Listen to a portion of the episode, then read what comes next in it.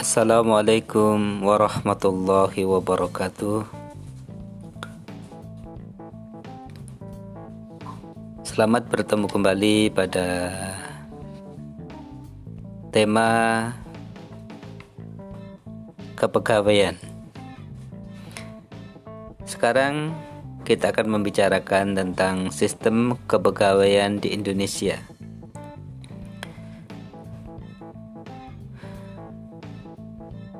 Sistem kepegawaian di Indonesia itu didasarkan pada Undang-Undang Nomor 43 Tahun 1999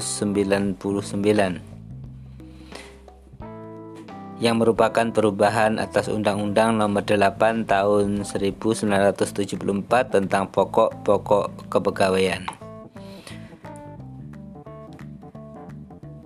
Pegawai negeri sipil menurut undang-undang tersebut adalah setiap warga negara Indonesia yang telah memenuhi syarat yang telah ditentukan, diangkat oleh pejabat yang berwenang dan diserai tugas dalam suatu jabatan negeri atau diserai tugas negara lainnya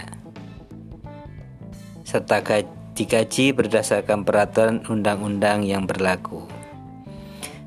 Sekarang sistem kepegawaian di Indonesia itu meliputi siapa saja. Ya. Yang pertama adalah PNS atau Pegawai Negeri Sipil. Siapakah pegawai negeri sipil itu? Pegawai negeri sipil adalah pegawai yang berada di pusat maupun daerah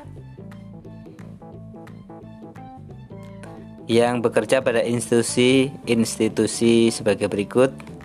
Contohnya adalah di lingkungan Kementerian Negara, lembaga-lembaga non-departemen, serta perwakilannya sampai ke daerah, lingkungan wilayah departemen, kantor perwakilan RI di luar negeri,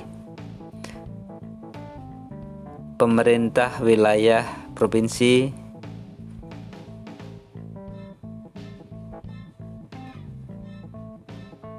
Berikutnya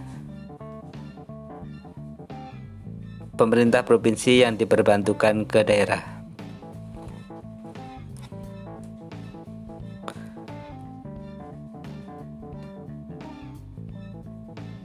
Contohnya adalah Bapeda, Sekretariat Daerah, Badan Pengawas Daerah, BKPMD atau penanaman modal, dinas-dinas otonom. Jadi itu yang dikategorikan sebagai pegawai negeri sipil. Yang kedua adalah anggota Tentara Nasional Indonesia atau TNI. TNI merupakan salah satu unsur pegawai negeri di Indonesia. Akan tapi ada beberapa ketentuan pegawai negeri sipil yang tidak berlaku kepada para anggota TNI. Hal ini dapat pula dilihat sesuai dengan peraturan perundangan yang berlaku yakni Undang-Undang Nomor 34 Tahun 2004. Dalam undang-undang ini dinyatakan bahwa prajurit adalah warga negara Indonesia yang memenuhi persyaratan perundangan dan diangkat oleh pejabat yang berwenang. Sementara TNI dan TNI itu mendapat hak-hak yang hampir sama dan mungkin ada yang berbeda daripada pegawai negeri sipil lainnya. Tentu sesuai dengan tugas dan kewenangannya.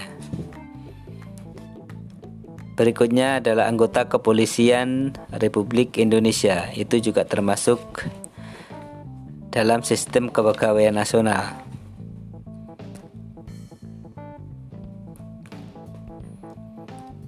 Salah satu dari unsur pengamanan negara adalah kepolisian negara Republik Indonesia.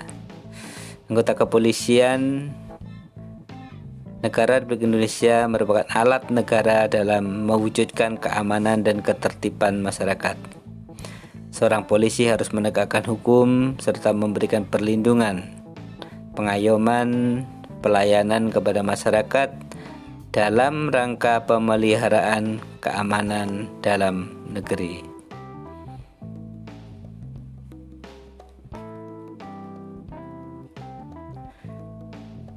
Berikutnya adalah pejabat negara. Itu juga termasuk dalam sistem kepegawaian di Indonesia. Siapakah kira-kira yang pejabat negara ini? Pegawai negeri yaitu dapat pula menjadi pejabat negara berkat kemampuan dan prestasinya. Pejabat negara merupakan pemimpin dari lembaga tinggi negara sesuai dengan Undang-Undang Dasar 1945. Berikut pejabat negara yang ada di Indonesia adalah presiden dan wakil presiden, ketua, wakil ketua dan anggota MPR, ketua, wakil ketua dan anggota DPR, ketua, wakil ketua, ketua muda, hakim, agung, berikutnya hakim pada peradilan umum dan peradilan tata usaha negara, peradilan agama, peradilan militer.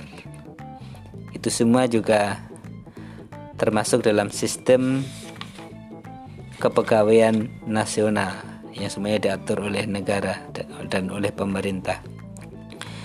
Berikutnya PNS lainnya. PNS lainnya adalah pegawai negeri sipil yang dapat yang diperbantukan pada BUMN maupun BUMD akan tapi tidak semua pegawai yang diperbantukan di BUMN maupun BUMD berstatus sebagai pegawai negeri sipil.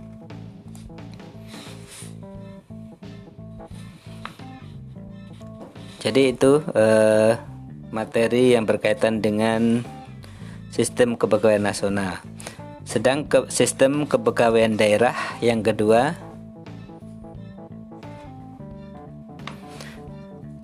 Sistem kepegawaian daerah merupakan pegawai yang berkedudukan di daerah dan diangkat sesuai dengan peraturan perundang-undangan yang ada. Pegawai daerah melip, uh, sistem kepegawaian daerah meliputi perencanaan, persyaratan, pengangkatan, penempatan, pendidikan, latihan, penggajian, pemberhentian pensiun. Semuanya adalah menjadi tanggung jawab daerah, namun merupakan juga subsistem dari kepegawaian secara nasional. Sistem kepegawaian di Indonesia pada saat ini tidak menerapkan salah satu sistem secara murni, kan tapi menggunakan gabungan antara sistem Unified System dan Separated System. Jadi ada yang dikelola oleh pusat dan ada yang sebagian dikelola oleh daerah. Tentu di kenapa dibagi adalah untuk pengawasan dan pembagian kewenangan yang ditentukan oleh baik pemerintah pusat maupun daerah mungkin demi efisiensi dan efektivitas dalam pengawasan dan pelaksanaan tugas. Mungkin demikian materi kita kali ini. Sekian, terima kasih. Assalamualaikum warahmatullahi wabarakatuh.